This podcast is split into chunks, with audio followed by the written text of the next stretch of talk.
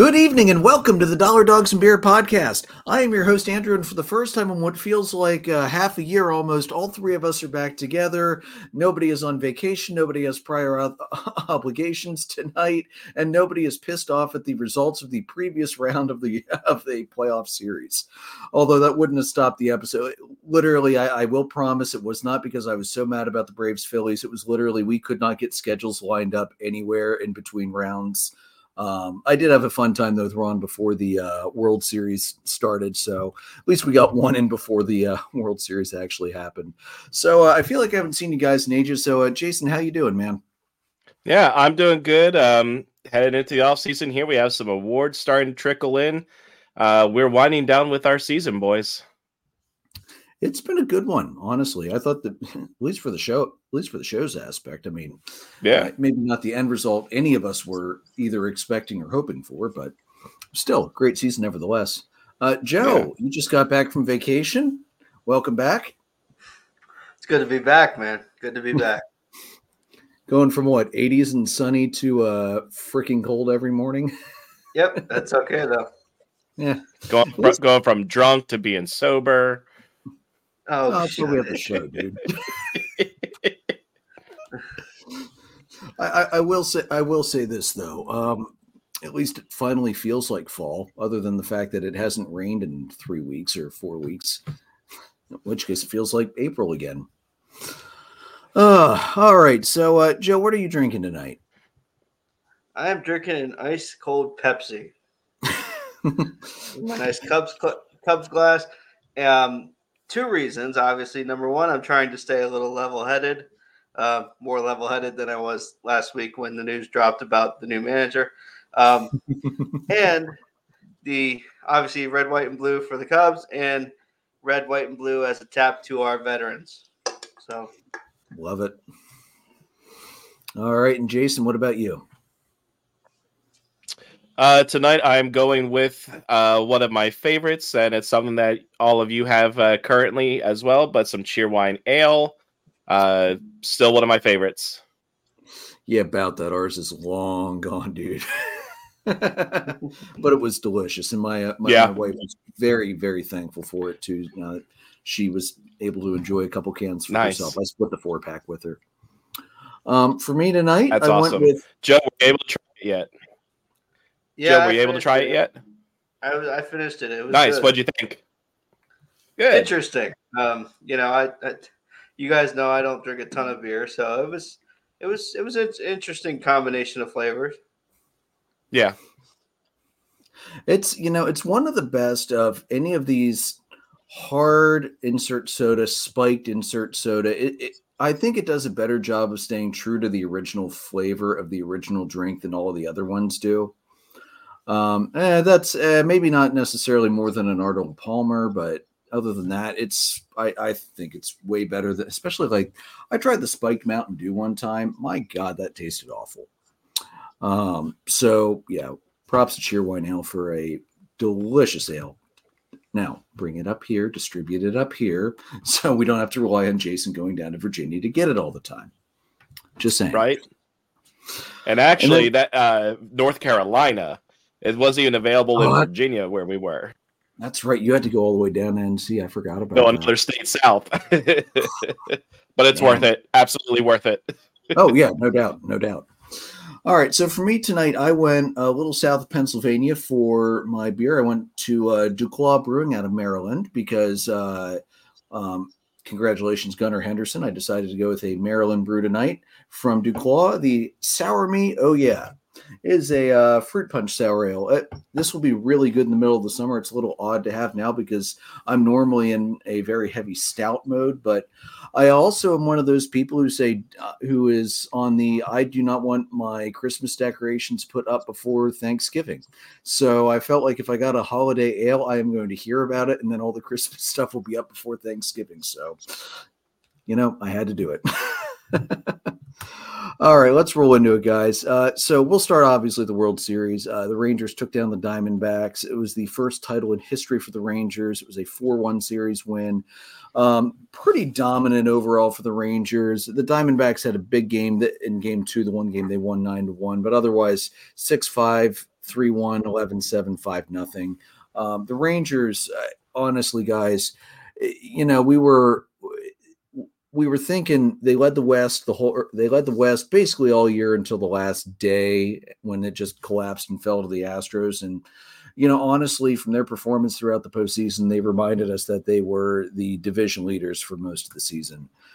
Um, in the clincher, you know, Zac Gallen he did everything he could to try and force game six. He had a no hitter um, going through six innings, carried into the seventh before Corey Seager uh, hit a little squibber through the left side to break it up. And Corey Seager did end up winning the MVP award for the World Series this year.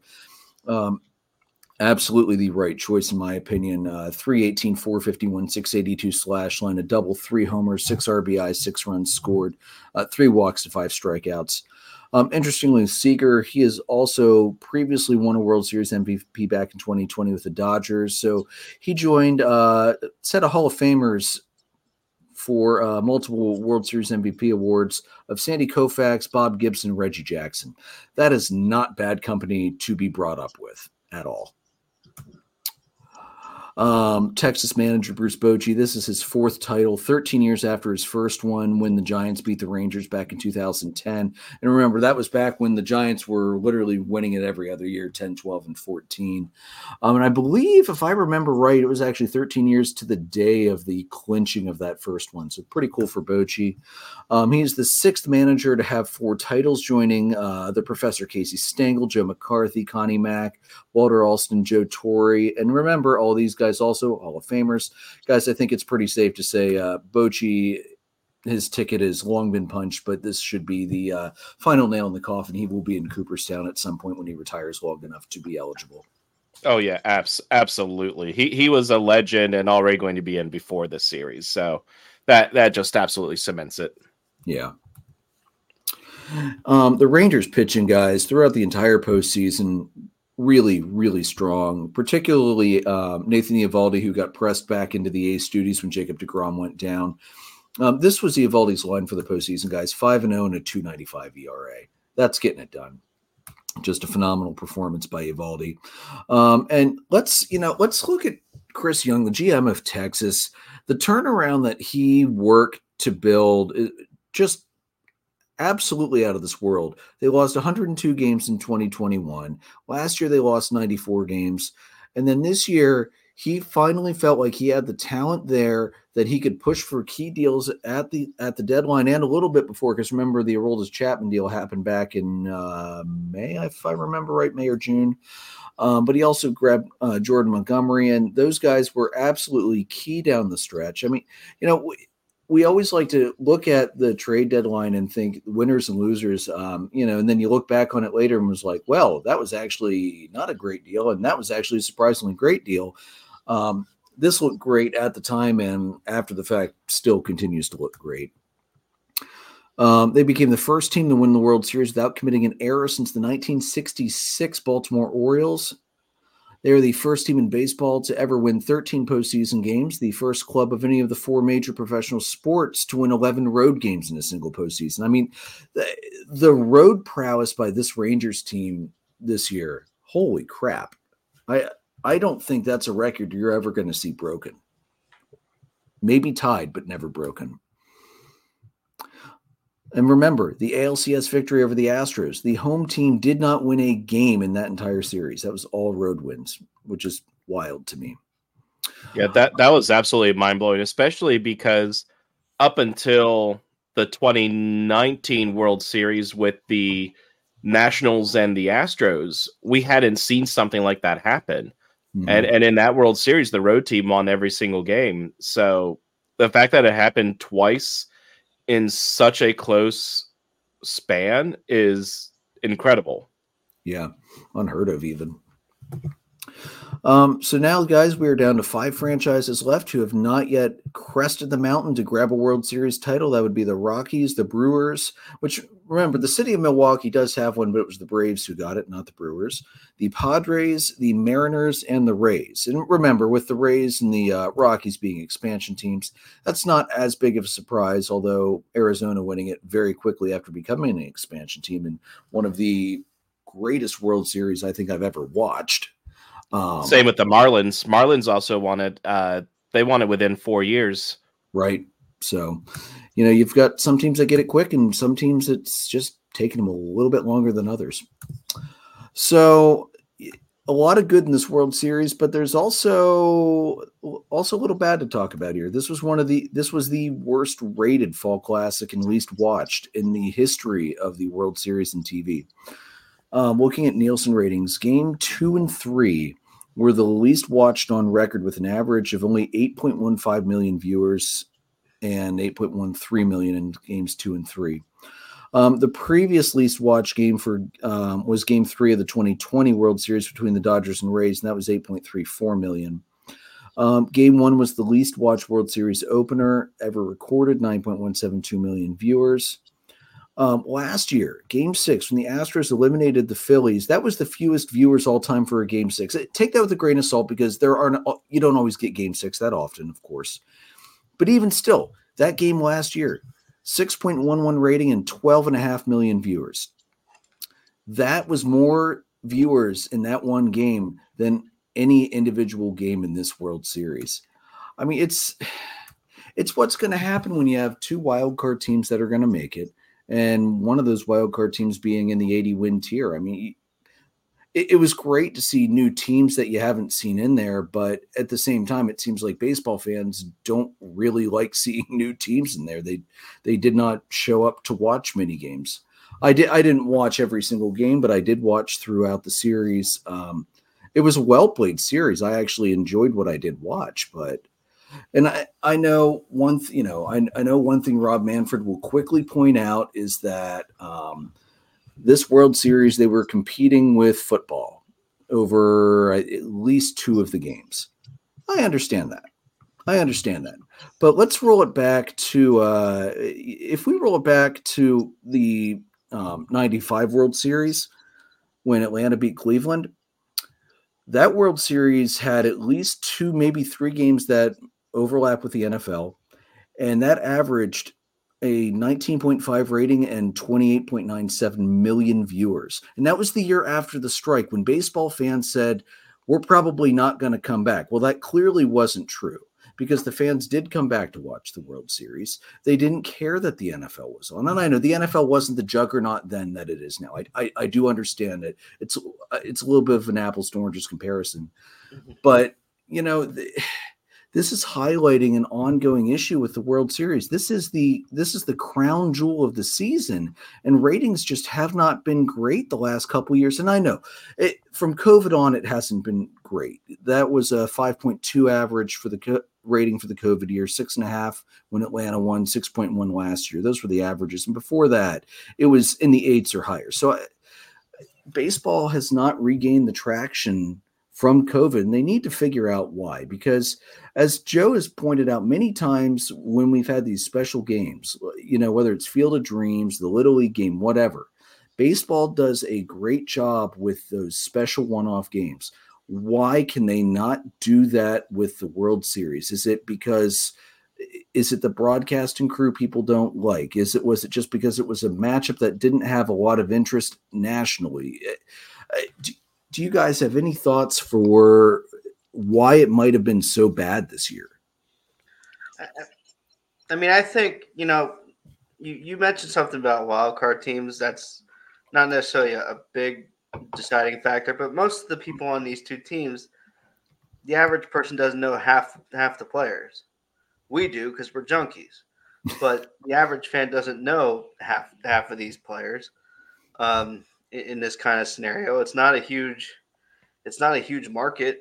I mean, the, the Texas one is, but you know, um, it, it's huge in the in the Southwest. But beyond that, it, it's hard to get regional interest when it's when it's like that, um, which is nobody's fault, I, I think. But you made a point that the NFL is a juggernaut, and you're just not going to compete with it um, most of the time. And if you're starting games at eight o'clock on a Sunday night, and I have the choice between you and Eagles Chiefs, for example, I'm probably watching Eagles Chiefs if my team's not in the World Series. like, yeah. there weren't a ton of star. There wasn't a ton of star power here. You talked about the the post strike year with the Indians and the Braves. You had Kenny Lofton, you had Albert Belle. you had Jim Thome, and that's just on one side of the, you know, on one side of that series. So I, I think you can't underestimate the, the the star power level that doesn't exist in in the major leagues. I think. Yeah, yeah and too. And, and, even like you look at a couple of the stars that even the Rangers have, you know, the pitchers, DeGrom wasn't in there. Scherzer left early. Like, uh, not only was a star power there, but I think the the two teams that were in there absolutely contributed to this because they're not. I, I would argue that the Rangers are not a big market team. Um, the team out of Texas is the Houston Astros. Um, and you also have to take a look at the proximity. You're talking Arizona and Texas. You have zero East Coast teams. Um, based off of the region, it's you're only going to get a lot of people from that specific area because it's not like you have a New York team in it or like Atlanta, Philly, um, like Boston. any Boston. You know, you're you're not getting those supermarkets, super like areas.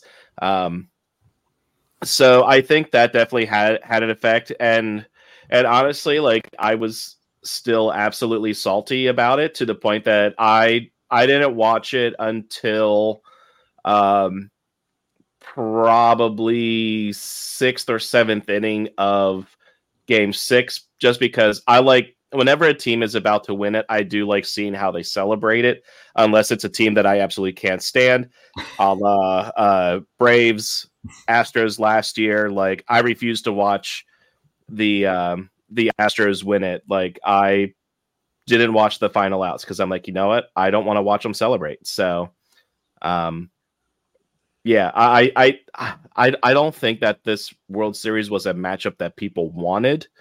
Um, that said, congrats to the Rangers. I'm glad that uh, they finally won their title, you know, get off of that zero World Series titles list.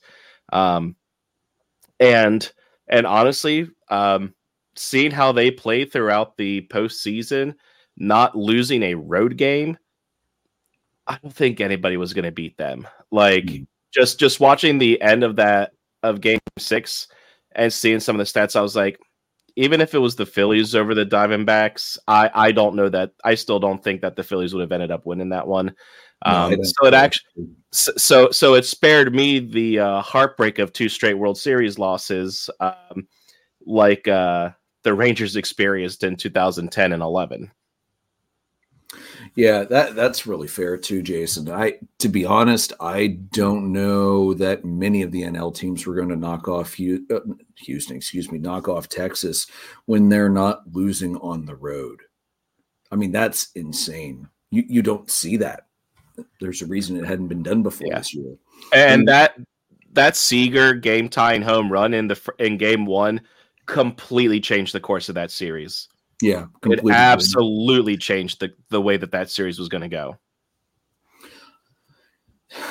the man earned that MVP. He was without a doubt the most absolutely player on the field, hands down. You know, it, sometimes there is a good debate that can be had for even maybe even the best player in the losing team and maybe another player on the winning. This year, there was absolutely no debate this year. I think if he doesn't get hurt, there's potential for Adolis uh, Garcia to be in the conversation, but that's just in the conversation. I, I still don't think he would have won it. I, I think it was absolutely Seager's 100%. Yeah. Um, but if Garcia stays healthy, depending on what he does, he's in the conversation. Sure. All right. So, yeah, that's it for the World Series. That is the, you know, that hit, and then we rolled into free agency four days later. But but, but before we get all the way over to that, um, you know, I, I got to I, I, got to give some thoughts with Ron a couple weeks ago. Uh, you guys haven't been on since before the playoffs started, so. Uh, Jason, I'll let you spout off in a minute. Let, let, let Joe go ahead first on this one um, to let somebody who was purely looking from the outside in. Uh, Joe, what were your thoughts in the either the World Series or the playoffs in general? Um, you know, whether it was the formatting, the overall matchups, how MLB was trying to stagger the schedule around, you know, it, what were your thoughts overall for the playoffs? I mean, I think there's there's a ton to be said for baseball is completely different from most other sports, right? We obviously know that, but bye weeks are a detriment. Having an entire week off is is a dumb thing. It just is. You want to have that what that first round in three straight days? Fine.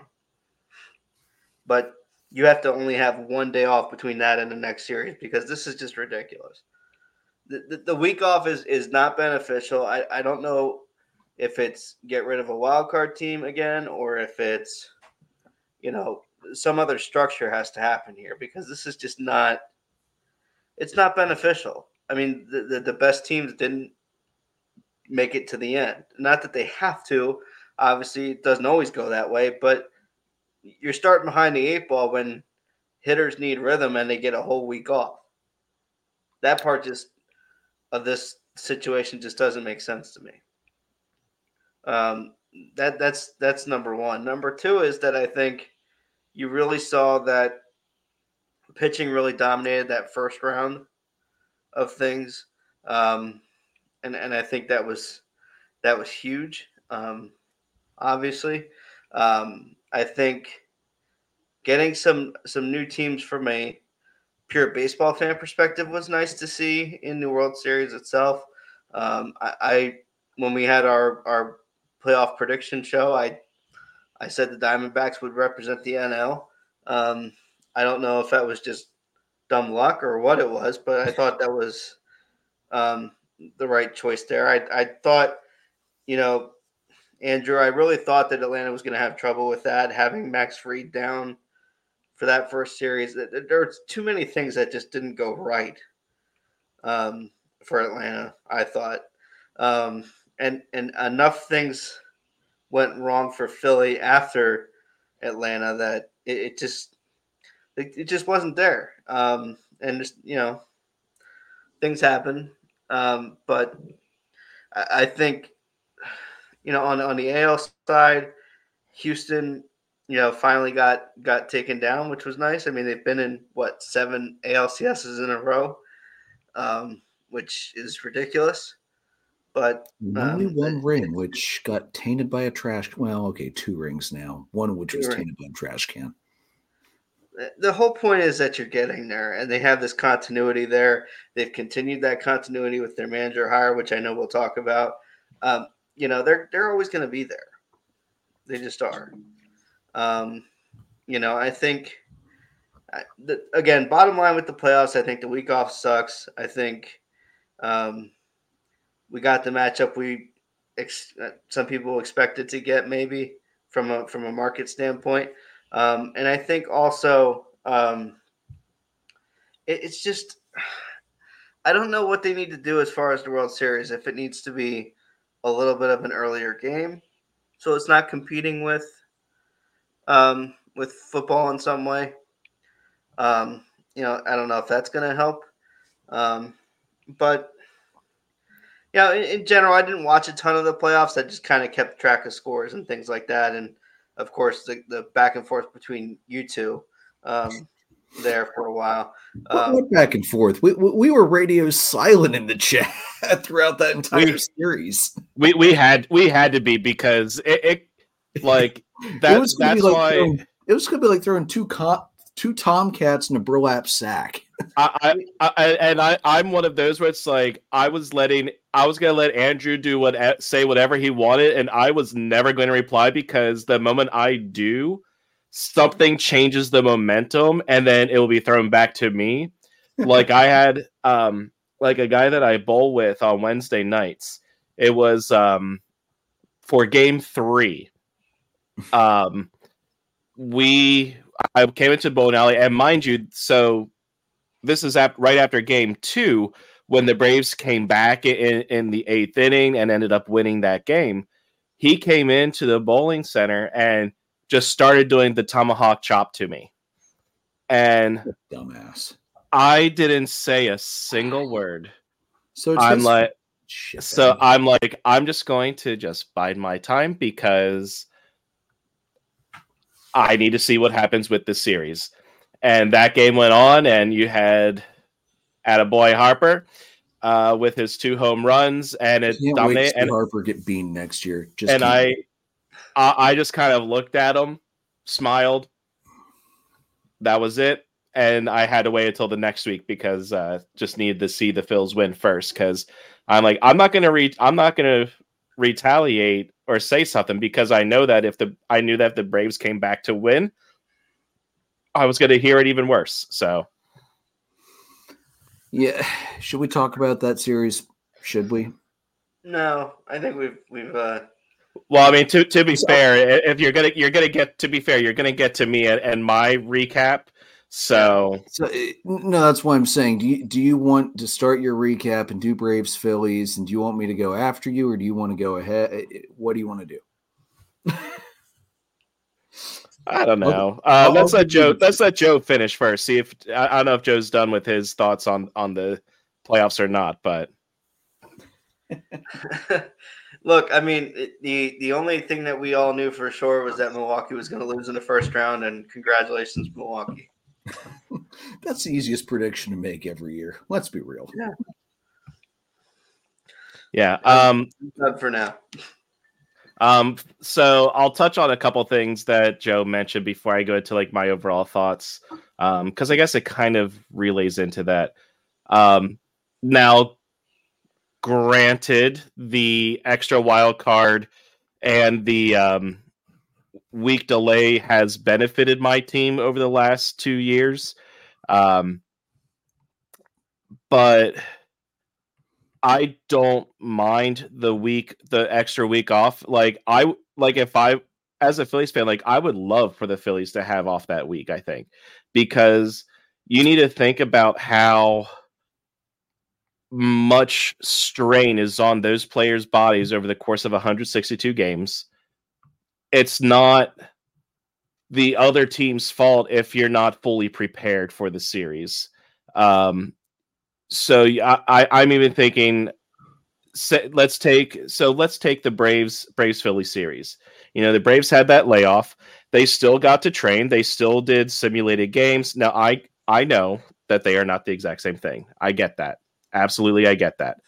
Um but you look at that the Braves took one out two at home.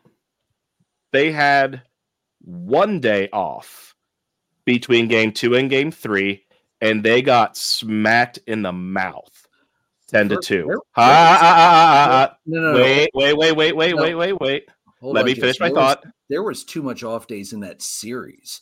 Game one, day off. Game two, day off for travel. Game that was insane.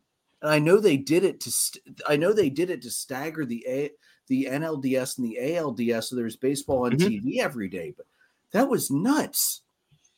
And but like, but see that that also that also kind of adds adds to my point though.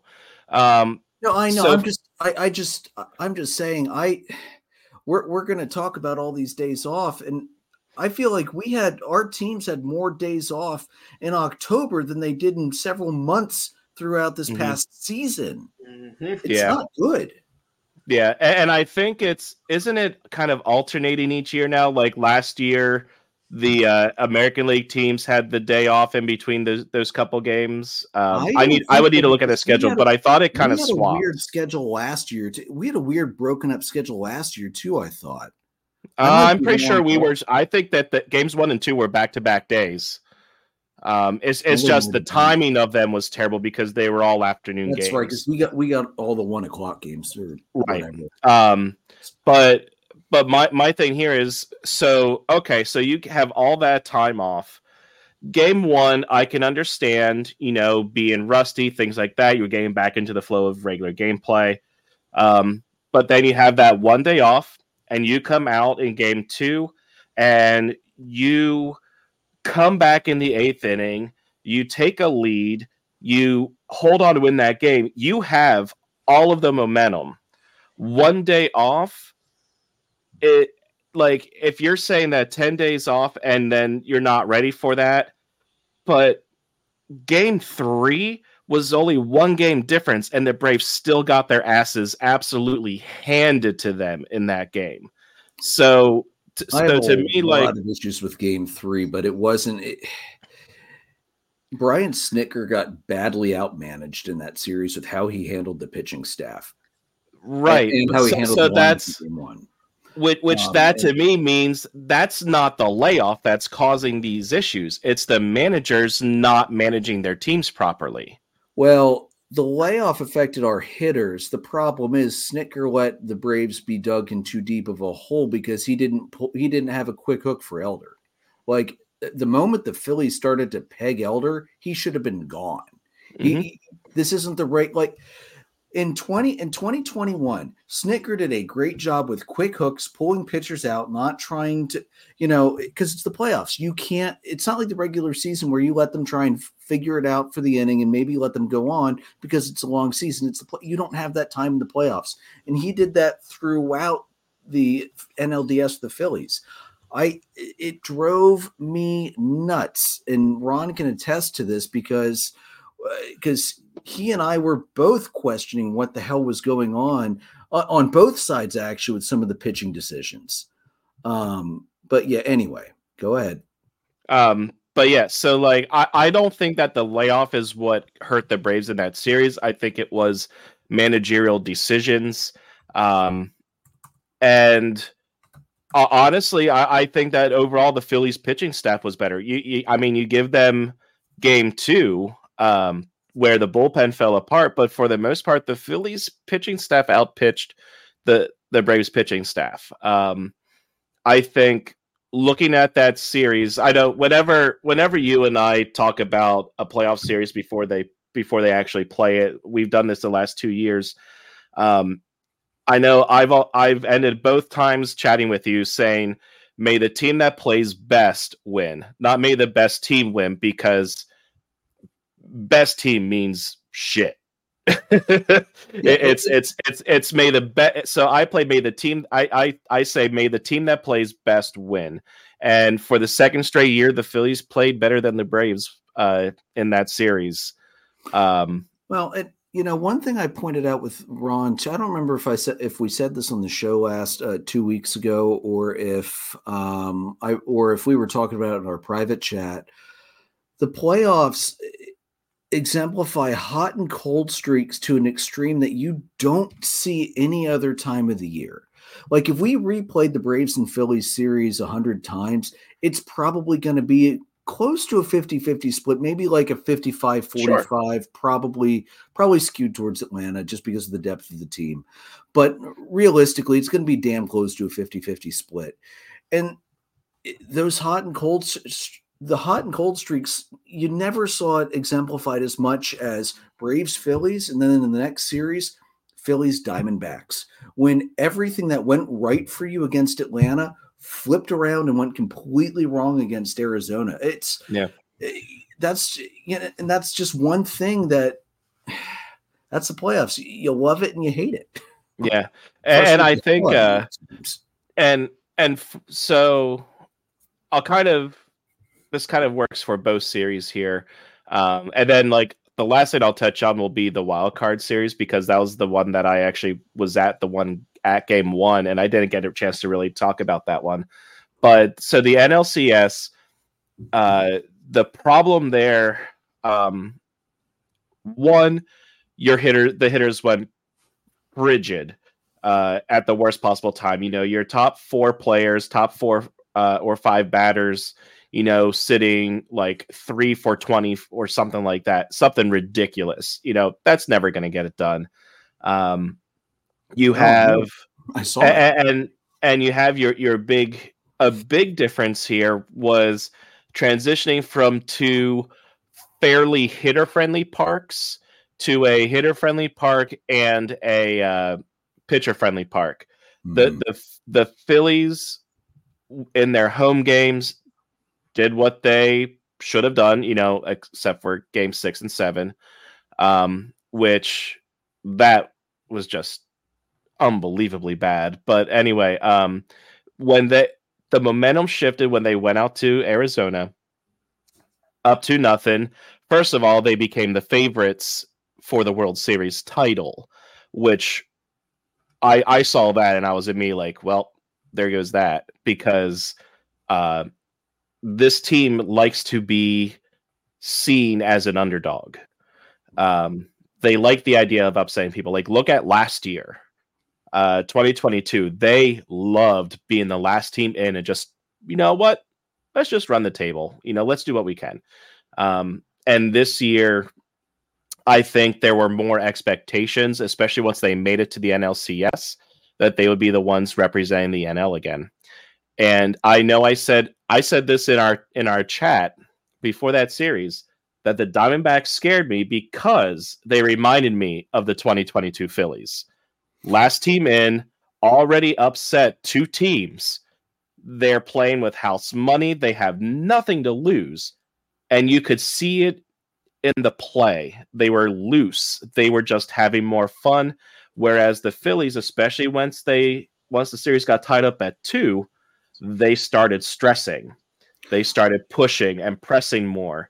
And then it, it worked in game three. Like they got to Mer um was it Zac Gallen? Yeah, they got to Zac Gallen both times.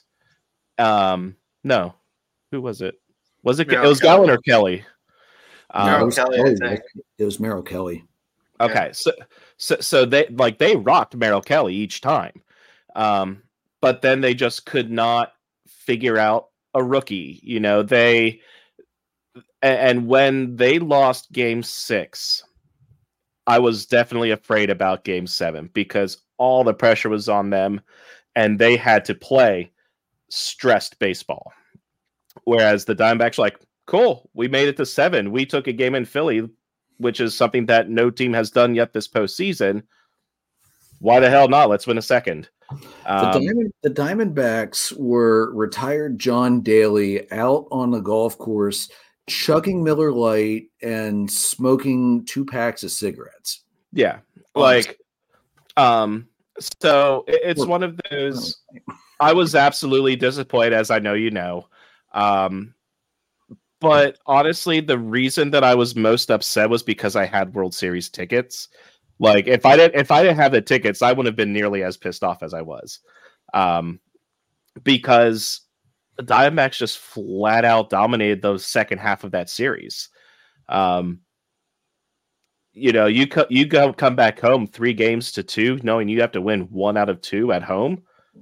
I would have taken those odds every time, but you know, it just didn't didn't work out. But honestly, like it was still a great run for the Phils. I think there's the issues to me.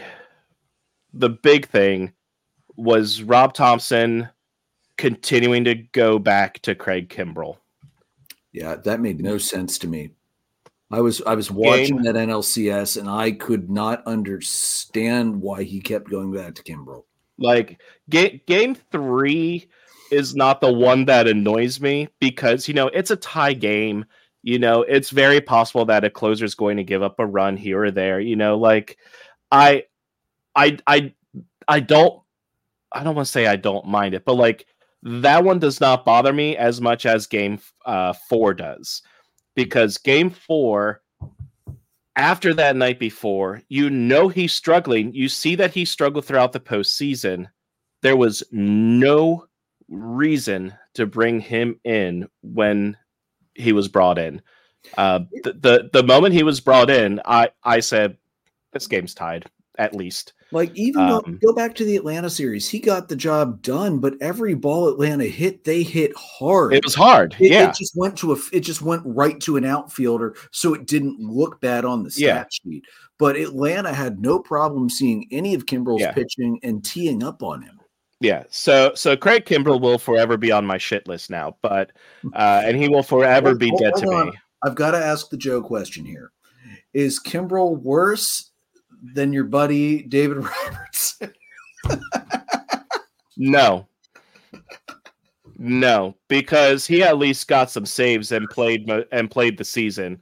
Uh, David Robertson just stole money without playing. So, um, and and well, actually, it's possible that Robertson went up on my list since the Phillies teed off of him in the wild card round.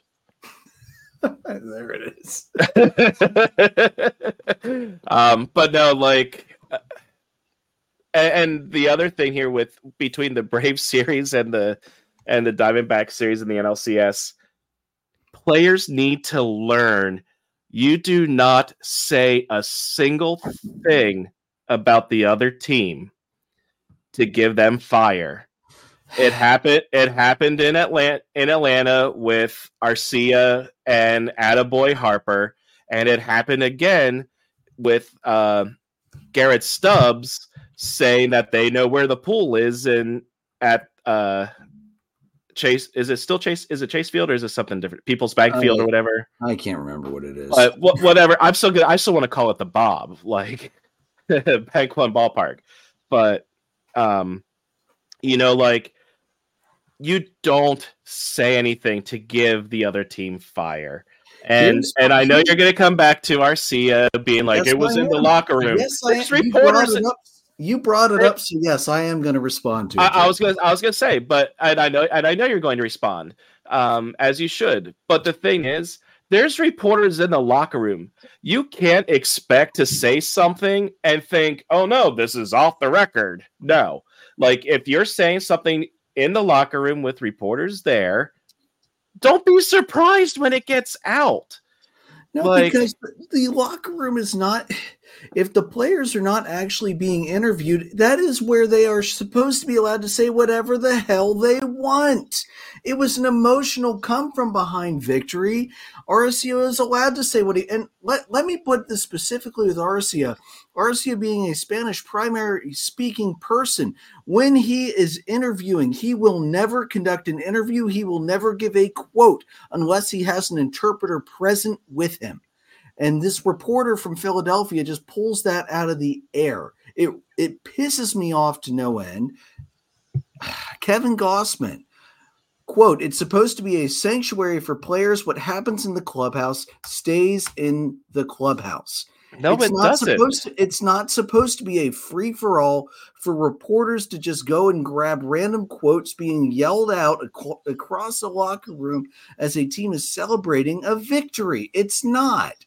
And they know that.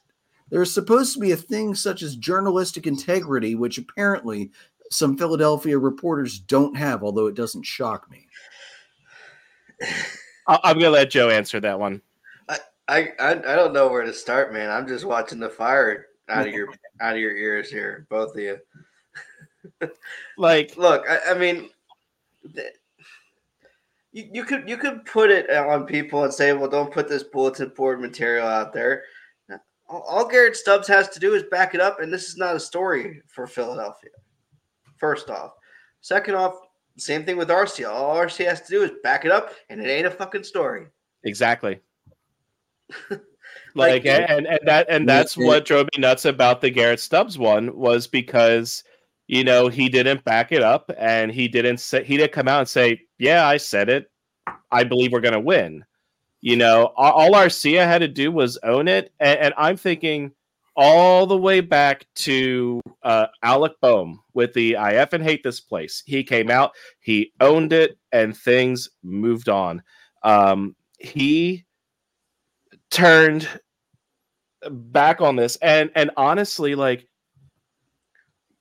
what are your thoughts on uh the donald and and his comments? That was locker room talk. Should that ha- not have made it out into the public? Like whatever you say in the locker room if there are reporters present you have to expect that they will be putting something out there. Like it's yes it's a sanctuary but if if you want it to be your your sanctuary where you can say anything and everything without repercussion then you need to kick the reporters out Uh, for one, I'm surprised they were let in that early. That that did surprise me.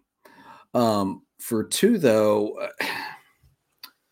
you say Arcia should have backed it up. He- here's part of the problem, or should have owned up to it. Here's part of the problem: Atlanta under Snitker has become basically the model of a professional organization outside of a couple players that like to shoot their mouths off. I'm thinking of Joc Pederson in particular with "We Are Those Motherfuckers." Um, outside of that, Atlanta doesn't really have guys that will get down and dirty like that. They don't, and that probably was to their detriment in that series that you didn't have a guy that would be willing to get up in Harper's face and jaw with him. Yeah, and would it have and helped? I mean, and who knows? But would have made Harper more pissed off? Very likely. Would have made Harper cool off faster against the Diamondbacks. Also a possibility. yeah. So so I mean, like all that to say, boy Harper. Um, so uh moving on, kind of moving backwards. So the wild card game that I was at, first off, that was just an absolutely incredible experience. Uh, it was my first time seeing a playoff game in person in Philly. The atmosphere lived up to the hype and then some. Uh, I was saying that I was up and down more than I am when I go to church. Like anytime uh, there were two strikes on a batter, you're up and you're waving your rally towel. Uh, anytime uh, something good offensively happens, you're up and you're waving your rally towel. Even like say it's like three and two and a batter keeps fouling off pitches, you're up and you're waving your rally towel. Like it was so cool. Um, and it was nice seeing the Phillies actually beat the Marlins. Um, I was very happy to see them beat the Marlins two games to none in that series, and um, I was able to take my mom to it. Karen had Karen had a work thing, so she wasn't able to go. So I took my mom, who is a big Phillies fan. She she had ever been to a game before either, and she and my dad took me to so many games as a kid that it was cool to kind of take her to a play to her first playoff game. Um, got a pic. We got a picture after the game with the scoreboard, and it was just neat seeing everything, seeing the player introductions, all the fireworks around the stadium and it's tough to think about now, knowing what the future was going to hold. Um, it was Rhys Hoskins' last appearance in Philadelphia. Uh, he threw out the first pitch that night. Um, and they played his intro music. They played his intro graphic on the screen and everything. And the crowd just went insane for him. So it was really cool. Did um, he throw a strike? I don't know. There were so many rally towels going on, going around that it was hard to see. Um, but no, it was it was just a really cool experience. Um, and reflecting on my first season as a pass holder, as a season ticket holder, it was such a fun season. Um, absolutely incredible. Um, can't wait for next year.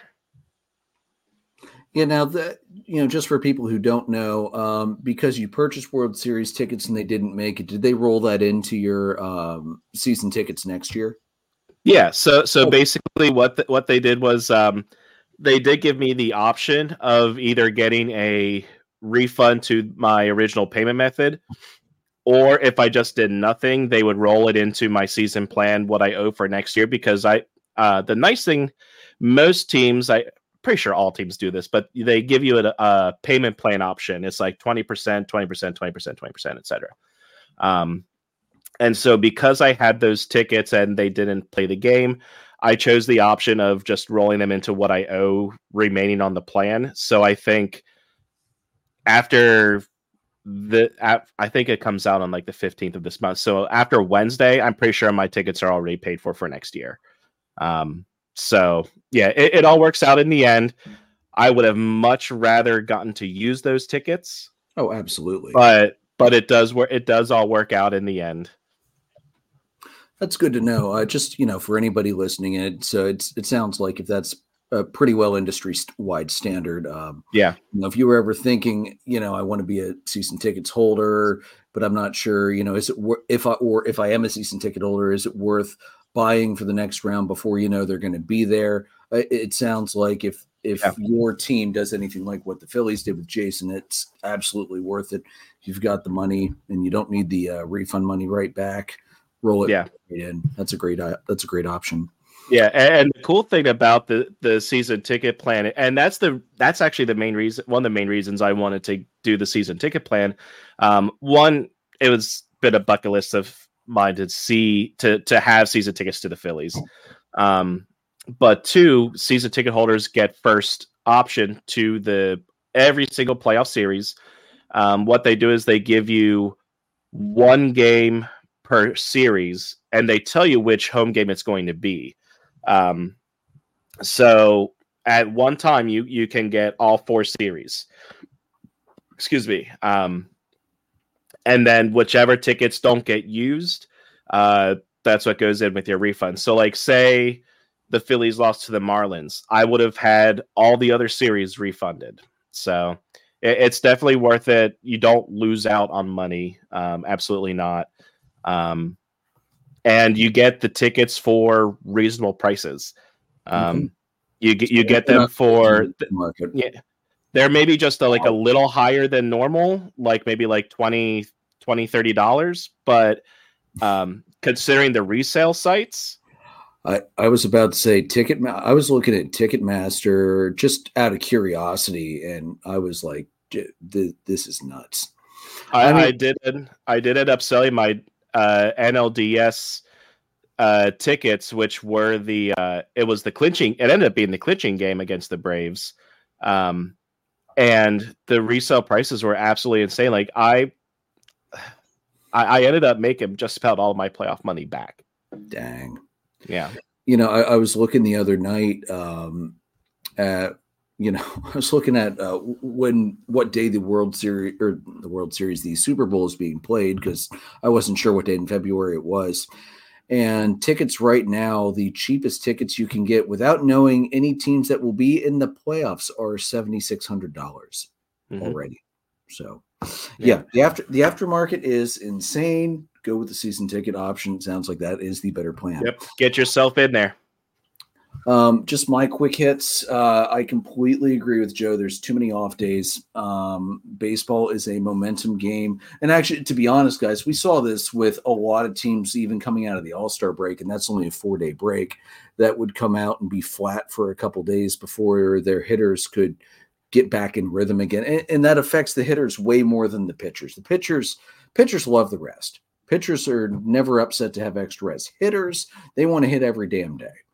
So, uh, you know, why is there an off day after the regular season? Why is there an off day after the wild card round? Compress that. Just get rid of both off days. Um, it, it, you you're going to know most of the time. You're going to know that where you're going to be going. So you send your guys up ahead. You know, we, we've seen teams do that before, especially the big series, even in the regular season. Um, I know not this year, but last year before Atlanta played the Mets in the clinching series that took the took the division title away from the Mets. We sent two pitcher two of our starters that weren't going to be used in the previous series. We sent them ahead to either Atlanta or New York. I don't remember which series it was, so that they would be there, well rested and ready to go when the rest of the team rolled in. It's not that hard to do. It's it's just not and they need to they, they need to figure out how it's okay to not have baseball on every single night throughout October. It, it really is to not have these weird off days, which again, I you know I I don't want to compl- I don't want to blame the off days for the Braves losing. I I, I want to more br- blame the fact that I I do think Snit got outmanaged a lot. But at the same time, the off days didn't help. Those those sim games are not the same Eh, sim games and inner squad games are never going to match what you're going to face in the next series. It's it's not like the NFL when you run your practice squad out against the first team and you have guys that are designated to act like certain players on the other team like when you use a running back to imitate a nasty dual threat quarterback so you can train a linebacker how to spy on a guy that's going to zip and dodge this way and that way you're not, you know, they need to figure that out. And one the thing is, oh, go ahead. Go ahead. Uh, the, the, the, the, the thing is, um, you need to remember that the Phillies didn't get to set up their rotation. Your number one starter, your ace, Spencer Strider, lost not once, but twice to number three starter, Ranger Suarez. Strider's technically two, dude. He's technically, we went 2 1, but it doesn't matter uh, he's your ace. He's absolutely your ace. I I no, I would argue Max Fried because of the success Max Fried has had in the World Series and beyond. Um, personally, but anyway, um, and keep in mind, Fried was getting over a blister. I mean, this is the second year in a row Fried has been dealing with an injury towards the end of the year that that definitely affected him in the playoffs. Um, and you know, not having Morton in the NLDS did not help either. But whatever. Yeah. Um, but yeah, the, MLB needs to figure out something with the schedule. I saw, I don't remember which pundit said it, but uh, why not have the division winners play in the wild card round and start the round up one nothing? It's not a bad solution. The, the expanded wild card definitely made the end of the regular season more interesting because there were compelling races all the way down to the last day. I, I won't deny that, but they, they need to figure something out with this first round. And I don't want to add another team. I, I really don't want to add another team, but if it means adding another wild card team to make sure everybody is playing right away, then just just do it. I, the main thing I would like to see is reseeding. That's the that's that the be, main thing that I would like to see would be some kind of a reseed. Yeah, because Bra- let's be real, Braves Philly should have been the NLCS. That shouldn't have been a DS matchup. That should have been the NLCS. Um, and that would also that would be a good way to reward the top seeds so that they still have the matchup against the lowest remaining seed, which is how it should that's how it should always be. I don't care if I like the NBA did it first. And the NBA did it so successfully. The NFL when they when they lasted their collective bargaining was like this is a great idea. It was one of the few things the owners and players agreed on quickly. I think it was actually probably the only point that the owners and players agreed on quickly was let's reseed because it works. It makes the playoffs better. It gives the higher seeds the best matchup, which is what they should have. They have earned that by be, by merit of being the high seed. You know, and I'm not saying that the Braves would have beaten the the Diamondbacks. I'm not saying the Phillies would have beaten the Dodgers and it would have been Braves Phillies. But of the matchups we had, that's the one that should have been the NLCS. It it, it just should have been. And I think over a seven game series, UCA different series because it is a completely different strategy when you're playing seven than it is when you're playing five.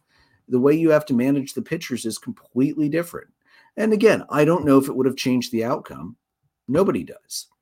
And if you play if you played the series 100 times, you're going to get probably again pretty close to that 50-50 split because they are two very well matched teams. But anyway, uh, have we beaten the playoffs uh, to death pretty significantly yet, or should we run it for a little while longer? I think we're good. All right. My wife's telling me to move on over here in the peanut gallery, so I guess we can do that.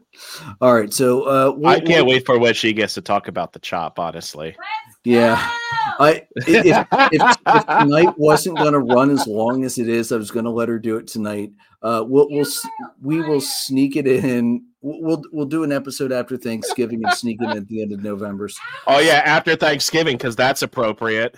All right, let's all right, let's do an episode next week. I'm fine with it. No, I'm sure, I'm like... sure she's already got her speech ready for me. oh God. I thought you agreed to like a three minute board meeting length speech. I use sources for those too, buddy. Oh, it's gonna be uh, anyway. Be what's next? next what's week. next? Next up, we got the managerial hires. We're, Joe, take it away, dude. You've been silent for a while, eating popcorn, watching this, uh, watching the fireworks between Jason and I. It, it's time for the Cubbies to celebrate. Hey, look, guys. Look, I mean, I, I thought I was having a great week already last week, being away from cold Pennsylvania, but um, obviously this news dropped. I, I, guess it was a Monday. I guess now, um, a week ago, and that was just. I'm like, wait, what? The, the Cubs did what? Um, you know, obviously the, Counsell news is the big news right now. We'll see how some of these other manager jobs shake out.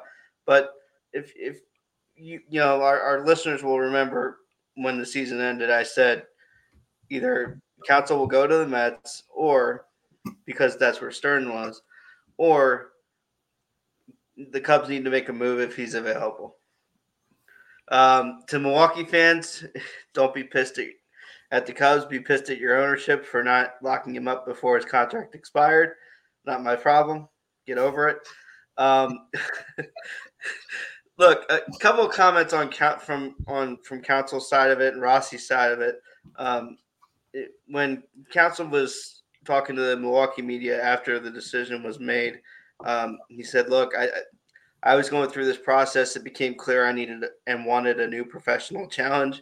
Um, he said he's grateful for for everything he's done in Milwaukee, um, but you know he just wanted to do something new, and he had a ton of you know thoughts on the future of the Cubs, which we've talked about a ton. Um, obviously, that there's a lot to be excited about. Um, and he just wanted to do something different um, and, and experience a new challenge. Um, Rossy, for his part, um, was interviewed a few days ago and said there was, uh, took really took the thankfulness approach, which is what you expect from David Ross. As much as um, obviously we like, I like to give him a ton of grief. Um, stand up, dude. Stand up, baseball, dude. Um, he said there was a lot of people who worked really hard alongside me. I'm really thankful for the four years I got coming from zero coaching experience to gain the chance to manage such a great organization that has impacted my life in a great way. There's great people here. I really don't have a whole lot negative to say, to be honest. I get mad from time to time, but I have a lot to be thankful for. Again, did I expect anything less from David Ross? No. Again, great baseball human. So I'm I'm not um, I don't begrudge him. I, I wish him the best of luck. Obviously, I have my differences of opinion with David Ross on many occasions, but um, you know, I, every week this year. I'm grateful for his contributions to the club um, and obviously to the World Series team. Um, and I wish him nothing but the best in his next endeavor, whatever wherever that might be. Um, he's turned down a couple of he turned down a bench coach opportunity. Says he's not really interested in that. Um, I think sounds like the Yankees offered that to him, um, and I think he's got he's got some family concerns, so he's trying to stay somewhat either local to Chicago or somewhat where it's you know he, he's earned a shot at a manager role somewhere else, I think. But the other thing you could look at with that is okay, it's the Yankees. If Aaron Boone does what he Aaron Boone does, you're, you're kind of a lock for that job next year. So, I mean, there, there's a lot that could happen for him. And again, I wish him nothing but the best as he moves forward. Um, Craig Counsell was an, introduced today. Um, and, you know, he says, you know, it, it just, it, he, he's excited for the future. He says it's, it's time to be a Cub. Um, expect an obvious shirt with that on it very soon, I would imagine. Um, Tomorrow. You know, if not tonight. Um, you know, he said it feels close. You know, it's a great place to be. You know, he's a bit uncomfortable, obviously, with all the stuff that that's been happening the last few weeks, but he's excited for the, the future there. He, he believes in the vision that Jed Hoyer sold him on um, for what the Cubs can do. Um, the contract on this was crazy. Uh, five years, 40 million, um, highest paid manager in all of baseball. Um, and, you know, I don't know what to think about that. If it impacts how much you spend this off season on free agency, then we'll, we'll see how it all shakes out. But I mean, to, to make the big move, to make the necessary move, um, you know, I can't help but be excited, man. Just can't help but be excited. But um, like I said at the start of the show with with what are you drinking? Like I'm excited about this, but what are you going to do in free agency? Yeah, because the manager can only do so much. You still have to, he has to pick the right nine guys, but he still has to have the right nine guys to pick to send out on the field. Uh, looking at the Obvious Shirts website right now, of the new shirts, the only one that really mentions it right now is Take That Milwaukee, which I actually kind of love that one because that basically follows up my uh, views on Milwaukee for many, many, many, many years. Um, also, uh, Joe, wh- what do you think it's going to be like for Craig Counsell to finally ha- finally coach a home game in Milwaukee after all these years? Um, Yeah, I mean, look, it, will be exciting uh, for him. I think. Uh, again, I, am really excited for what he can do. I, I wonder how the coaching staff's going to shake out. We'll probably find some of that out here in the next couple of days here. Um, I kind of hope that um, Tommy Hotovy, the pitching coach, is kept on because he's been excellent. Um, the, the pitching infrastructure in Chicago is, is absolutely phenomenal. So if that goes by the wayside with along with all the Ross moves, then that's going to be a bit concerning for me. Um,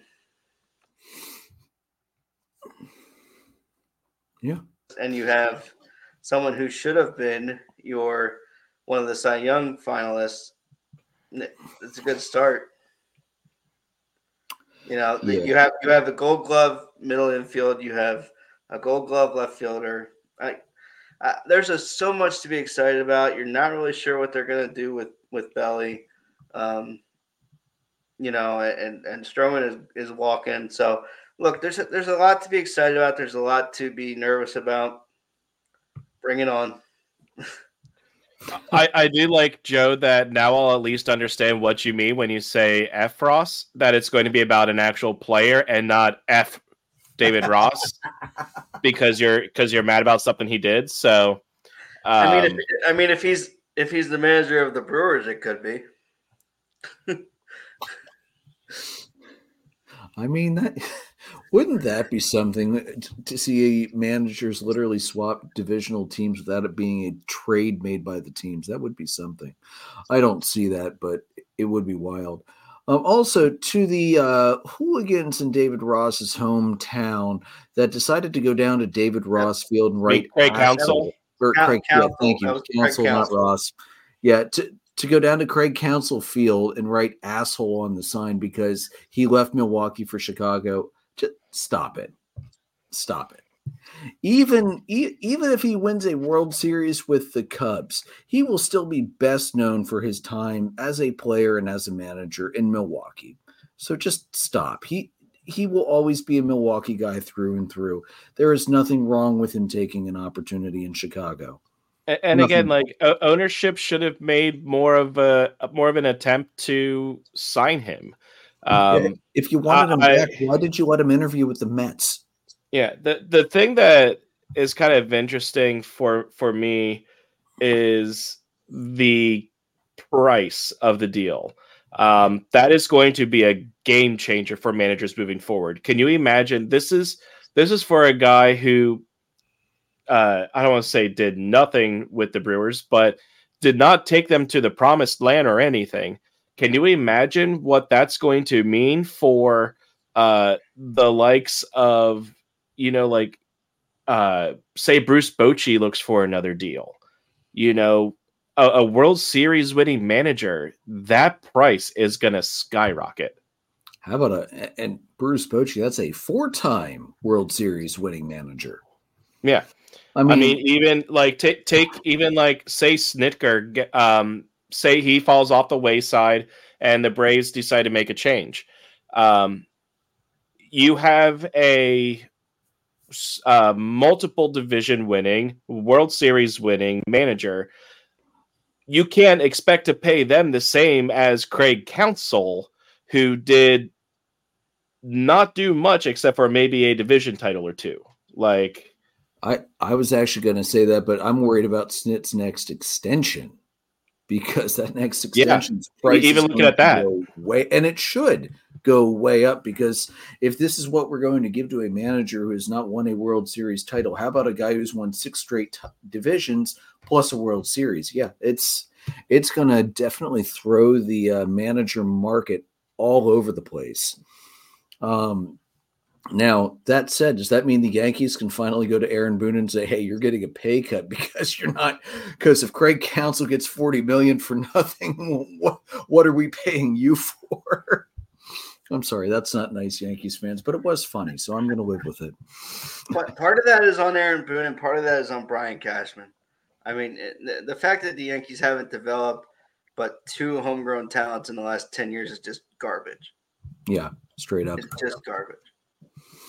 All right, other managerial hires. The Astros are going to bring on Joe Espada to replace Dusty Baker. Um, Espada has been the Astros bench coach since 2018, a year after they won their tainted World Series over the Dodgers.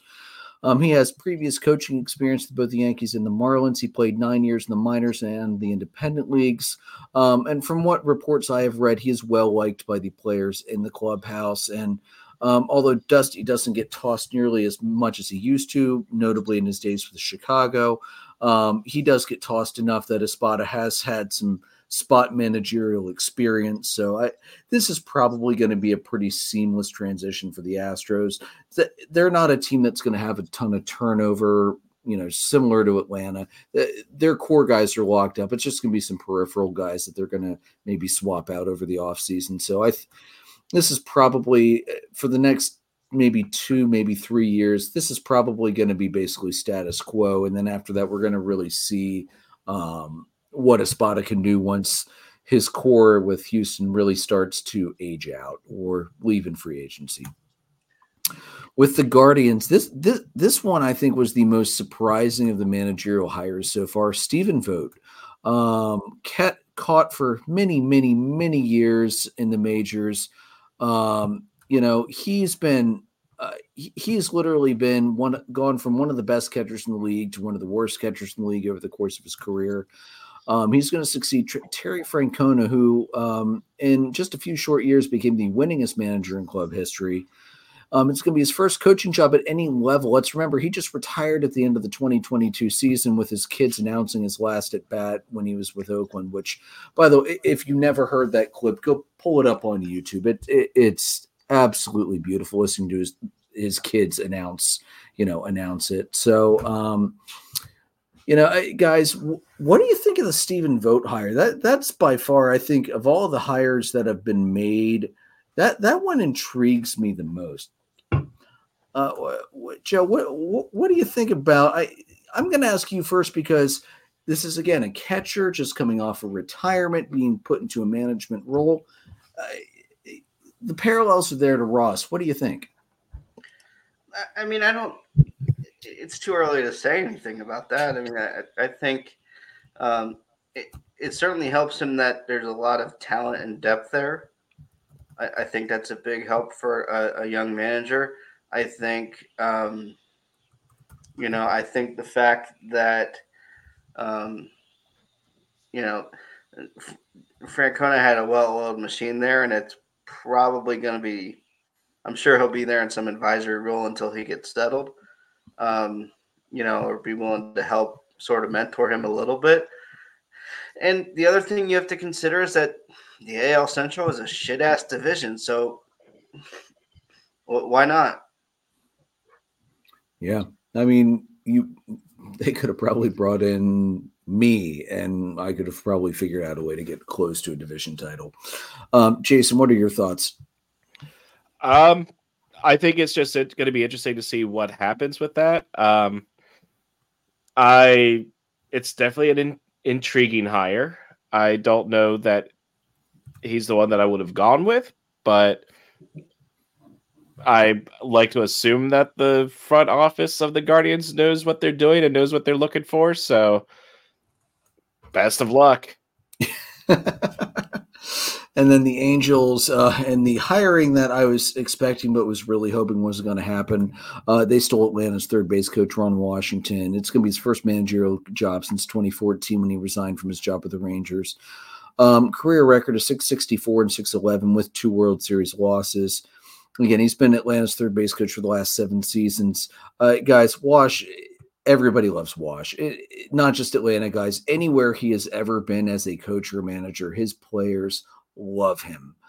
Um, you know, not only is he hilarious, like he, he'll just, you know, he'll just walk up to a player, drop something funny, and he'll leave him. He'll leave him with side stitches for a week, laughing at what he said. But he uses great old school techniques with his defensive drills. Like Atlanta had some of the best defense I ever I've ever seen them play in the infield under Wash because he is such a good teacher on how to be a good defender. Um, he's going to be greatly missed for that. Um, he's uh, Joe, as you can definitely attest. Dansby Swanson is not would not be the defender he is today without the work of Ron Washington. Um, he'll become the oldest manager in baseball at 71 years old, passing Brian Snitker and maybe Bochy. I think it was also at the same age as Snit. Um, going to get a two-year contract out of this. He'll be the second current black manager, joining Dave Roberts out in Los Angeles. Fifth manager in seven years for the Angels, who haven't won a playoff game since 2009. That said, I think he's taking the hardest job on of all of these manager roles, other than maybe the Mets. But I think his job's a little bit harder because, um, you know, let, let, let's look at some of the ownership role, ownership calls that Art Lorenzo has made. He declined Phil Nevin's co- uh, contract option in October, despite it not even not not only being Nevin's first managing job, but his first full season as manager. Because remember, he was only interim at the end of the previous season. Um, you know, they made questionable decisions to the deadline. They kept Ohtani. They bought heavily. They they stripped their farm system bare. And a deal like like I said earlier when we were talking about the Rangers, at the time, what the Angels did looked great, and then every possible wheel on the wagon fell off to a, very disappointing end of the year. And now they don't have any farm depth to pull from anymore.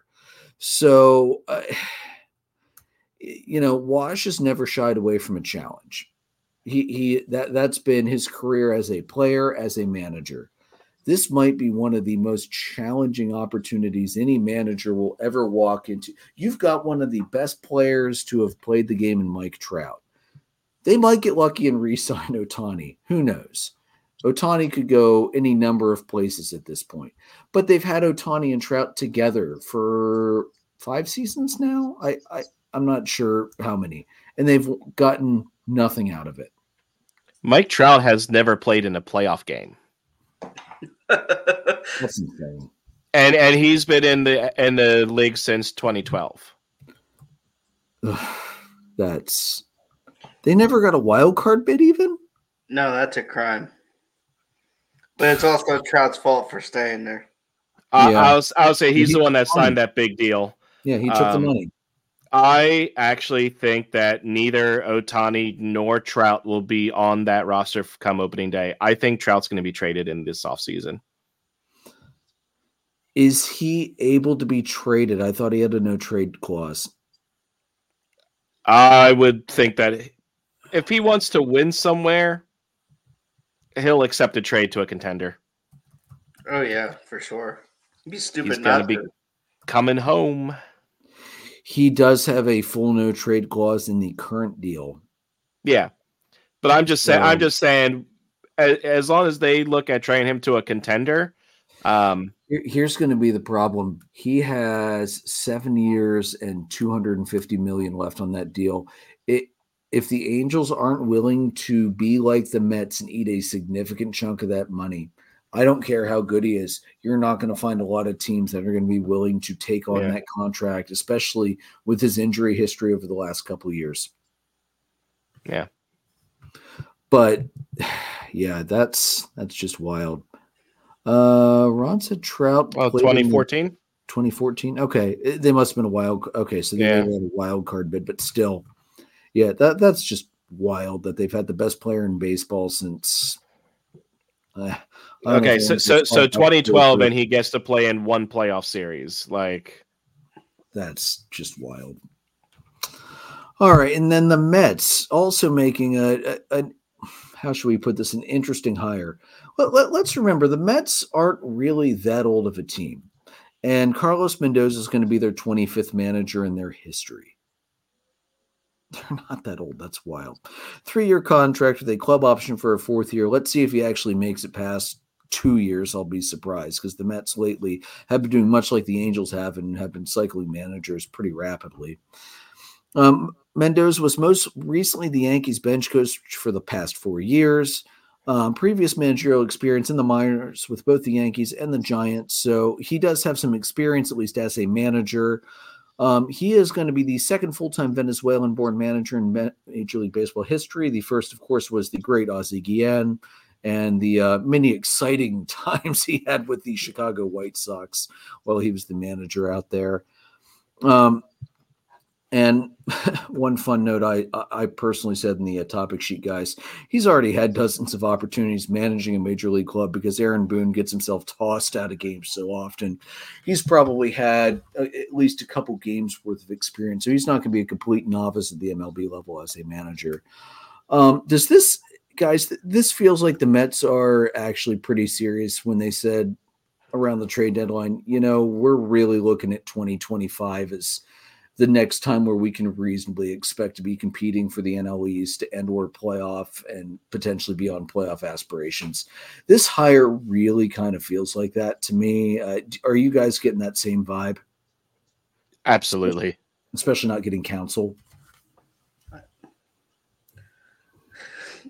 Honestly, there's a lot to it feels like there's there's just too much unknown here. I don't know if you know, we don't know exactly what we're going to get there in, in New York. I think, um, I think Counsell was a long shot because Counsell's got Midwest roots and he wanted to stay closer to home.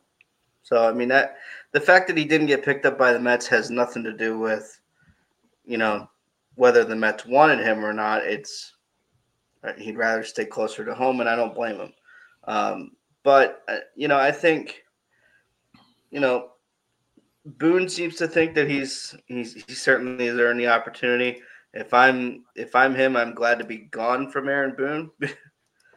um, so, uh, look, I mean, I, I don't. It, it's probably a little too soon to judge it. We'll, we'll kind of see what shakes out here. Obviously, the New York market wanted a huge hire, but um, I mean, the Phillies have done a lot with Rob Thomson, who was not a big name until he became the guy. So, I, I let's I'd I'd say let's see what they do.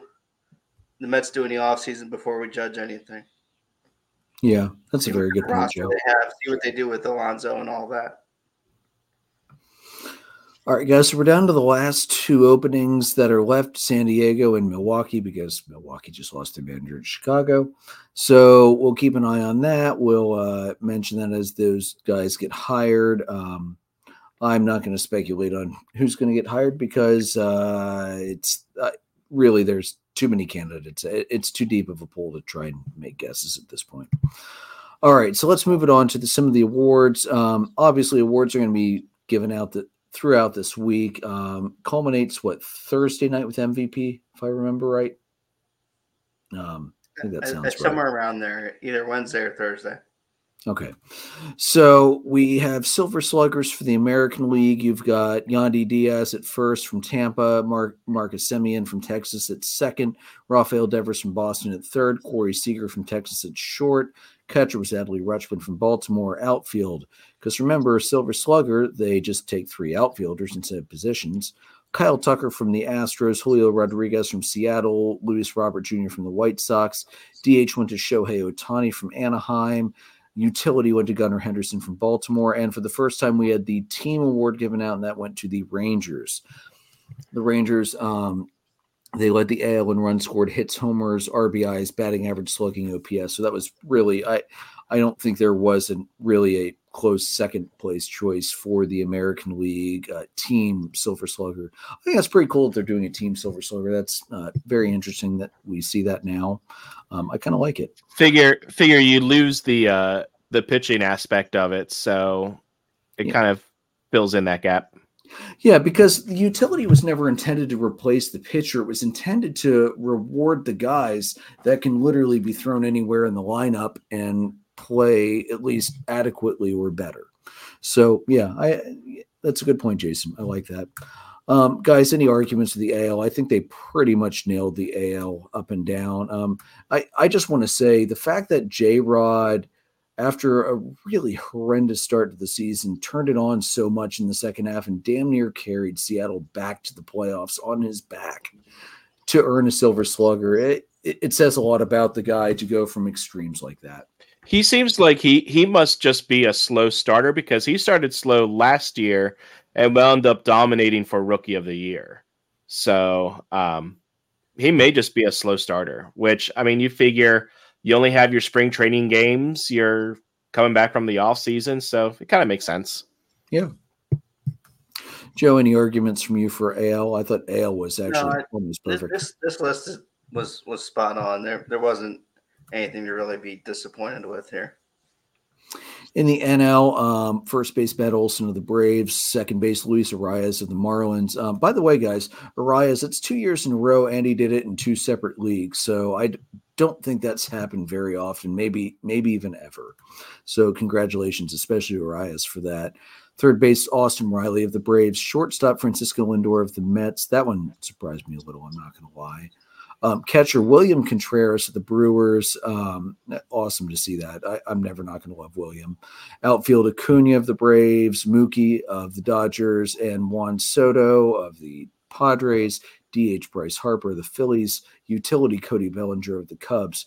And the team uh, went to the Braves. They led the NL runs, hits, homers, RBIs, batting slug, OPS, um, you know, franchise record and home runs and all that. Again, I, I don't really think in the team, just like the AL, I don't think there really was a legitimate threat for a second team there this year. Um, guys, I NL by and large, not too many arguments. Uh, DH, I I don't really think of Harper as the DH for the Phillies. I did look it up later, Jason. I know he did play more games at DH than Schwarber, so it's probably why his eligibility was there. Um, well, I mean, look at it as um, you can if you want to play that game, like Cody Bellinger was primarily in the outfield, wasn't he? Joe? He, no, he, he was back and forth between center and, and first. Yeah. Okay. After yeah. after no, but, um after things at, at first base fell apart and Mike Tauchman rose to the occasion, they he played between the two places. Okay. Yeah, no, Belly was a pretty legit utility pick. Um, if it wasn't gotcha. going to be Belly, I was thought it was going to be Tommy Pham, honestly. Yeah, um, I mean, and Harper only started playing first base in like July or August. So. Yeah, I thought he started sooner than that too. But anyway, um, yeah, I, I had I, his stats pulled up just in case you, you decided to argue it. I, I would argue Ozuna. I'm not going to get into it. I think we've had enough Braves Phillies arguments for tonight. I think Ozuna also makes a very compelling case. It's you you compare the stat lines between the two, it's pretty close to half splits from, you know, I sent you the screenshot of comparing Ozuna and Harper as well as our two NL um, All-Star picks for Cy Young and Soler also made a decent case, although I don't think his case was as strong as Ozuna's. Um, yeah. Again, I it's I don't feel I, I just don't feel like Harper was DH, but looking at the number of games played, I guess he was their primary DH for more of the season. Yeah. Um, but that said, that was yeah. Anyway, 16 teams were representing the Silver Sluggers this year. I don't know if that's a high, but it's got to be pretty close to that. The only multiple winners were from Atlanta, Baltimore, and Texas. So very, very spread out this year, which I think was good to see. Uh, moving on to the Golden Gloves, uh, AL, you've got first base Nathaniel Lowe of Texas, Andres Gimenez of Cleveland at second. That one didn't surprise me in the slightest. Matt Chapman at third from Toronto. Anthony Volpe from New York at shortstop. Also became the first um, rookie shortstop to win in uh, very at, at, least 30 years. It's been a very long time since you saw a shortstop rookie win that. Catcher Jonah Heim from Texas. Again, no surprise to anybody, especially if you watch the World Series. Jonah Heim is incredible. Pitcher was Jose Berrios of Toronto. Um, the outfielders, which should just be the three best outfielders because outfielders move around too much, but we don't do that for the Golden Gloves. Left field, Steve Kwan of Cleveland. Center fielder, Kevin Kiermaier of Toronto. Right fielder, Adolis Garcia of Texas. Utility went to Mauricio Dubon of Houston. Um, I didn't really have too many arguments to the AL. Granted, I don't watch the AL nearly as much. Um, I was, I gotta say, guys, the biggest argument I would have had is if they put any catcher in there besides Jonah Heim, because holy crap, he's incredible. Um, and then who was the uh, platinum glove winner for the American League? Platinum glove for the American League this year is Andres Gimenez. Again, I Gimenez is the best second baseman in the game with a glove. No, no question in my mind. So I was not shocked to see that. Looking at the NL, first base Christian Walker of the Diamondbacks, second base Nico Hoerner of the Cubs, third base Brian Hayes of the Pirates, shortstop Dansby Swanson of the Cubs. By the way, this is the first time you have had the double play combination win a Golden Glove together since 2018 with the Angels when it was Andrelton Simmons and Ian Kinsler. Fun fact. Those are some names. Right. I miss I, I miss him. Man, he was with Atlanta. He was so smooth at That's a throwback. Yeah. Here, here's to Simba, man. Uh, catcher went to Gabriel Moreno of Arizona. Pitcher went to Zack Wheeler of Philadelphia. Left fielder Ian Happ of the Cubbies. Center fielder Brenton Doyle of the Rockies. Right fielder Fernando Tatis Jr. of the freaking Padres. Utility Ha-Seong Kim of the Padres.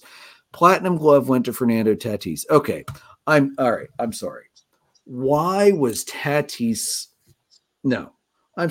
You're you're going to ignore Castellanos from Philadelphia, who didn't commit an error. The only player in the outfield of any league that was qualified who didn't commit an error. You're going to ignore Ronald Acuna of the Braves, who threw out runners with regularity out of right field with a cannon for an arm.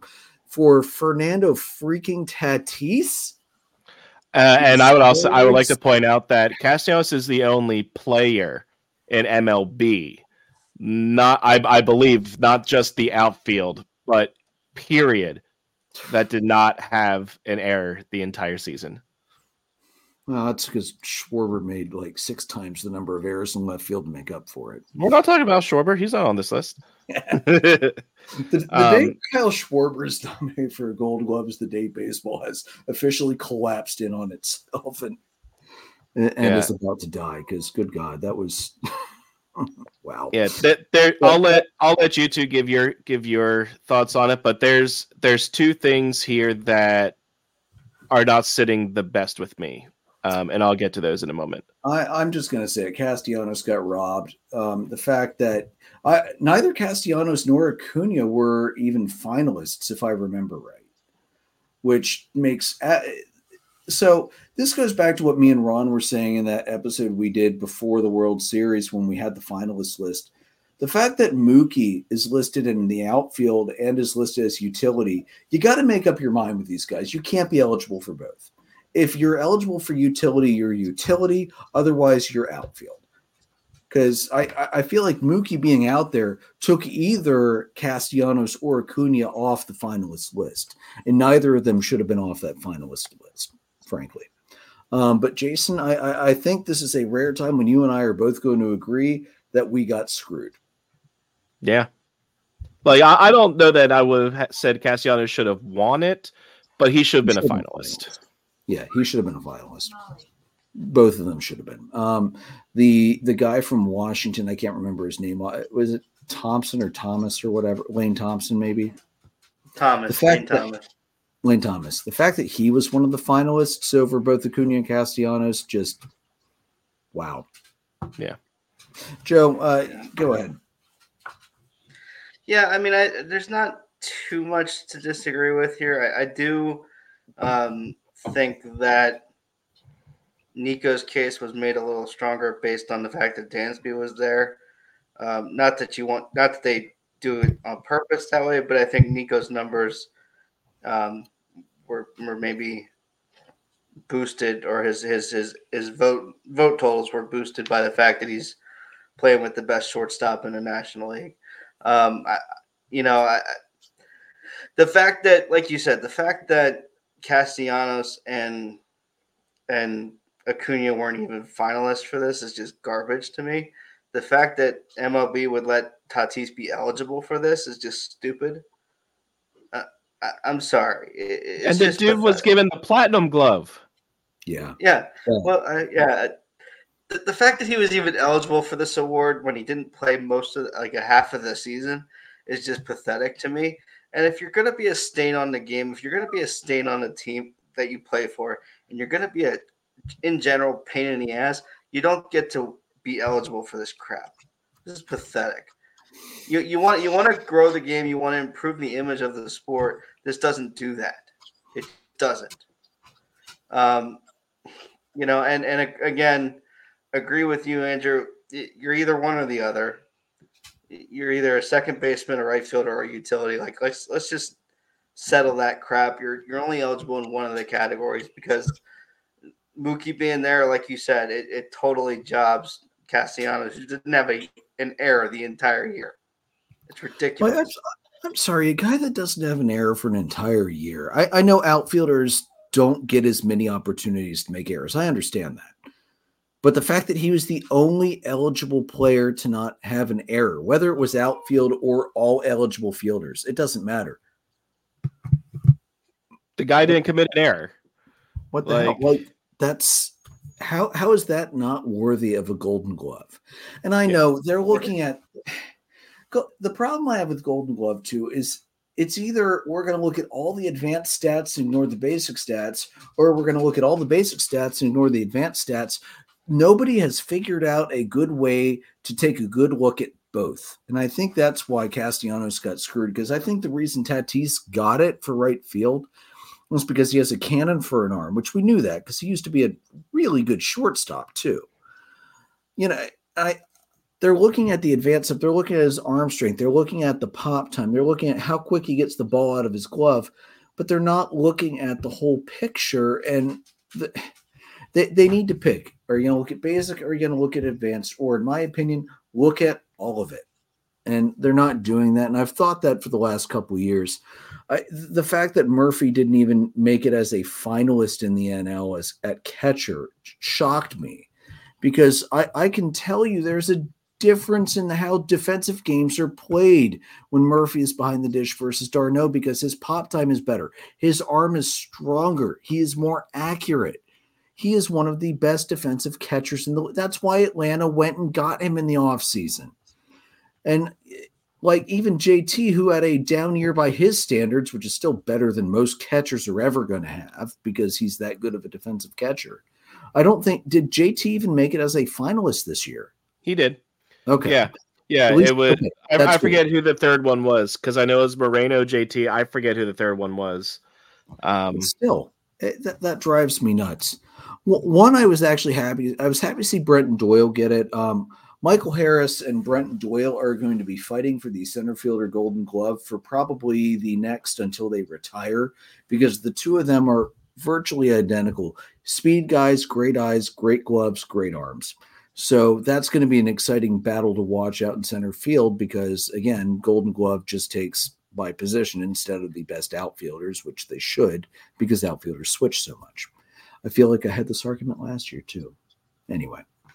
So yeah, all right. Are we going to rant on Tatis anymore? Or are you guys pretty good with the Golden Gloves? I there were I have two things that uh, kind of bother me with this list. Um, the first one is uh, since we were already on the Tatis train, uh, him getting the platinum glove. I believe that was voted on by fans. Um, oh, that's I believe, yeah. Which, which is also trash.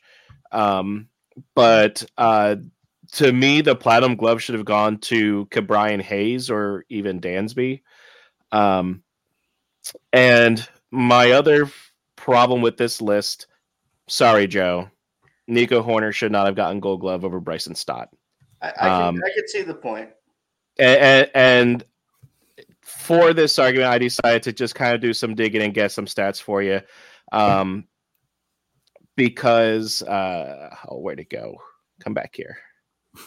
okay, so um, let's take a look here. So, her uh, Nico and Bryson both played 149 games. Bryson Stott committed three errors. Nico committed nine. Bryson had a fielding percentage of 992 Nico had a fielding percentage of 987. Uh, Bryson Stott was worth 17 outs above replacement when the league average is only 13.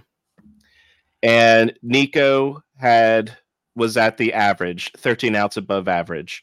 Um, Bryson prevented 13 runs on the season, while Nico only prevented 10 runs. Um, to me, the stats are there that honestly, Bryson got absolutely robbed of the Golden Glove this year. I, I can certainly see that. I don't I don't disagree with the numbers. Um, yeah, I, I, like I said before we started talking, I think I think playing alongside Dansby probably yeah boosted his profile a little bit. I honestly my my biggest issue with with the whole Nico thing is that the fact he wasn't a finalist last year was just pathetic. Yeah, absolutely. Um, but yeah, like with but, with with the different with the stats this year, like comparing the two players, that Gold Glove should have been Bryson Stotts. You know, and good, good, good for Nico, but Stott was definitely robbed of it. I think. You know, and something else to consider too: the Golden Glove has completely changed for the middle infielders because of the shift rules. Because before this year, when you had guys that were shifting over and doing all sorts of crazy things, I know I, I'm gonna I'm gonna look at Ozzie for an instance because Ozzie was known for playing 20 to 40 feet out into the outfield because is short, man. That that that dude's tiny. When he was stuck on the edge of the when he's stuck on the edge of the dirt, there were a lot of line drives that he could not get this year that in years past he would snag.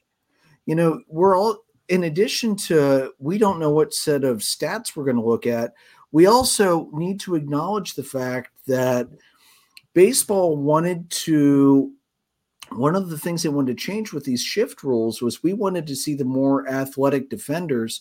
Are we really seeing more athletic defenders, or are we taking away opportunities from others? Because Ozzie's not the only guy who got affected by this. I just know it because I see him all the time, and he's one of the shortest second basemen in the league. You know, I, I said it in the preseason if you're going to get rid of the shift, let the let the infielders go into the outfield if they want to take that chance because it is a chance. Because if it's not a line drive shot and you're playing ten feet into the grass, you're probably not going to be able to charge in in time to be able to make the throw. So it's still you're still going to have give and take.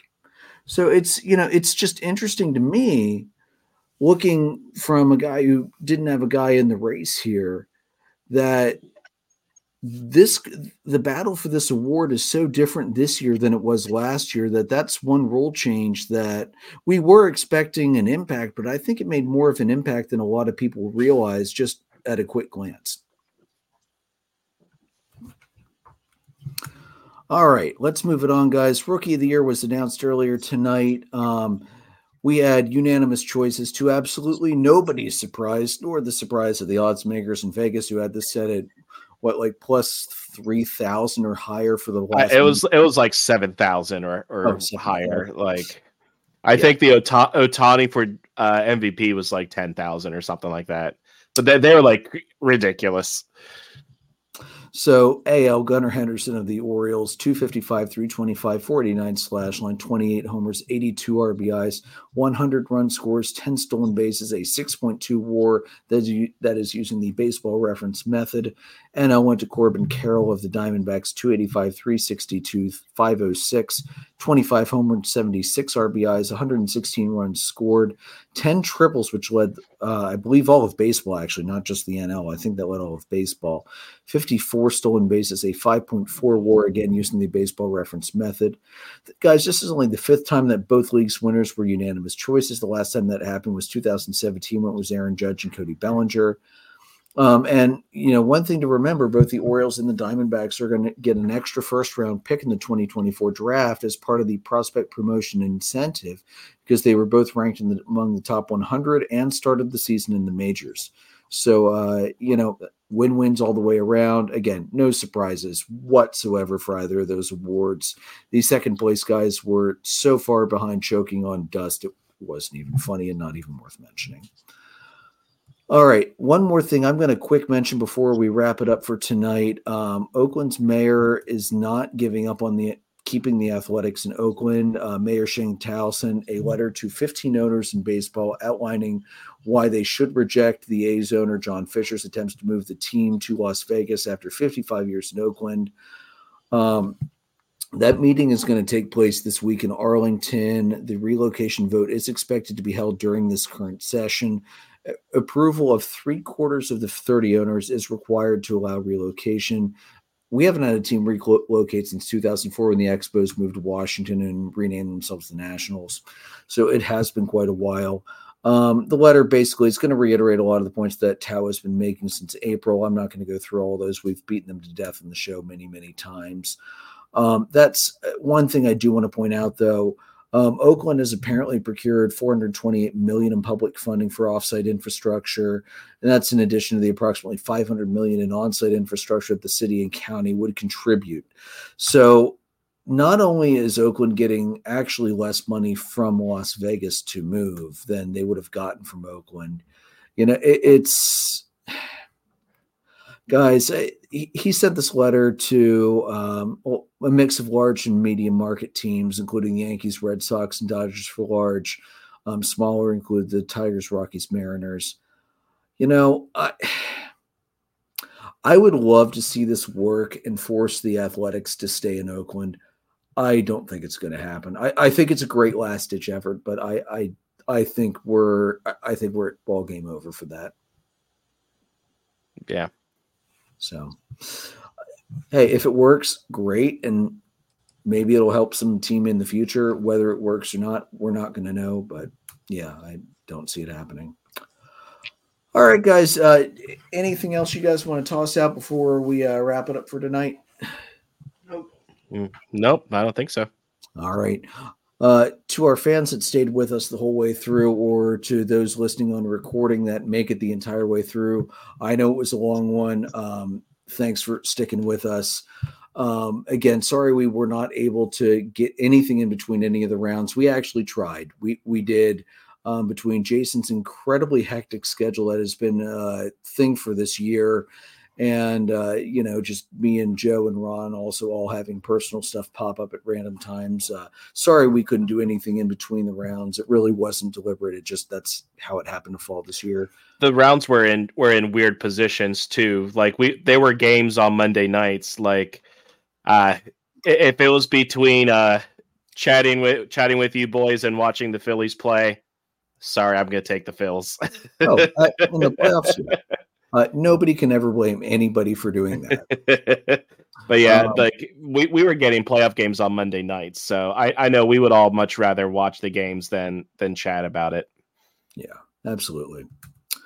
And hey, maybe next year all three teams will be in, so we really won't want to be chatting. We'll want to be watching and maybe talking trash in the group chat. You know, you never know. All right, guys. Audio recordings are available on Anchor, Spotify, Breaker, Google Podcast, Apple Podcast, uh, and pretty much anywhere you can find the podcast. See us live on YouTube, Facebook Live, as well as Twitter. Merchandise is at redbubble.com. Um, follow us on Facebook, facebook.com slash dollar dogs and beer. Twitter's at DDAB underscore podcast. All three of us are still on there. I'm at Pyro Lord 314. Jason's at J Rieker 300. Joe's at Joltin Joe 35. We are presented by Dark Arrow Podcast LLC and sponsored by the phenomenal Whisky and Blade Barbershop in Lititz. Yes, Johnny is finally going to get my horrible mane of a hair and beard cut next Monday. It's long overdue.